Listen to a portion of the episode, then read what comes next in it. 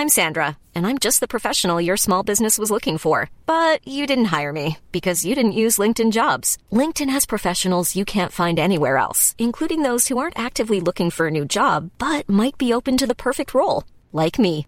In a given month, over 70% of LinkedIn users don't visit other leading job sites. So if you're not looking on LinkedIn, you'll miss out on great candidates like Sandra. Start hiring professionals like a professional. Post your free job on linkedin.com/people slash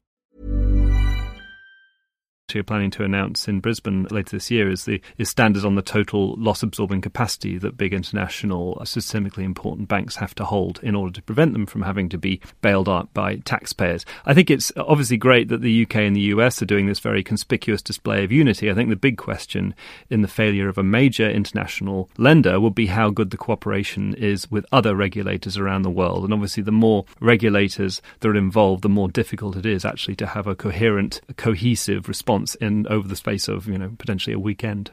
Very good. Now, one of the other things to come out of the Washington meeting was a gather. Mr. Carney, Mark Carney, the governor of the Bank of England and head of the Financial Stability Board, being pretty dismissive about suggestions that regulators should go more lightly on bank directors. This was in the wake of news that a couple of HSBC directors in the UK were um, were leaving their posts. How important an intervention was that by Mr. Carney? Do you think? Well, I think it's a pretty strong statement that uh, Mr. Carney has no interest whatsoever in listening to the complaints